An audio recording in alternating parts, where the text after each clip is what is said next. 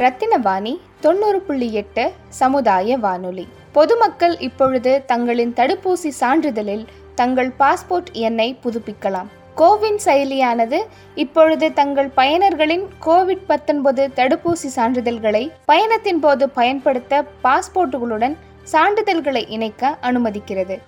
ஆரோக்கிய சேத்துவின் Twitter பதிவில் இதன் வழிமுறைகளை பற்றி பகிரப்பட்டுள்ளது. முதலாவதாக CoWIN dot G O V dot in என்னும் இணையதளத்தில் உள்நுழைந்து ஒரு சிக்கலை எழுப்பு என்னும் ரைஸ் அ இஷ்யூ என்னும் பொத்தானை அழுத்த வேண்டும். பின்னர் பாஸ்போர்ட் விருப்பத்தை தேர்ந்தெடுக்க வேண்டும். கீழ்த்தோன்றும் மெனுவிலிருந்து நபரை தேர்ந்தெடுத்து பாஸ்போர்ட் எண்ணை உள்ளிட்டு சமர்ப்பிக்கவும். இப்பொழுது நமக்கு புதிய சான்றிதழ் கிடைக்கும். சான்றிதழில் உள்ள பெயர் பாஸ்போர்ட்டில் உள்ள பெயருடன் பொருந்தவில்லை என்றால் நீங்கள் பெயர் திருத்தம் செய்யலாம். ஆனால் பாஸ்போர்ட் எண்ணை உள்ளிட்டு பெயர் மாற்றத்தை ஒருமுறை மட்டுமே செய்ய முடியும் என்று கூறப்படுகிறது.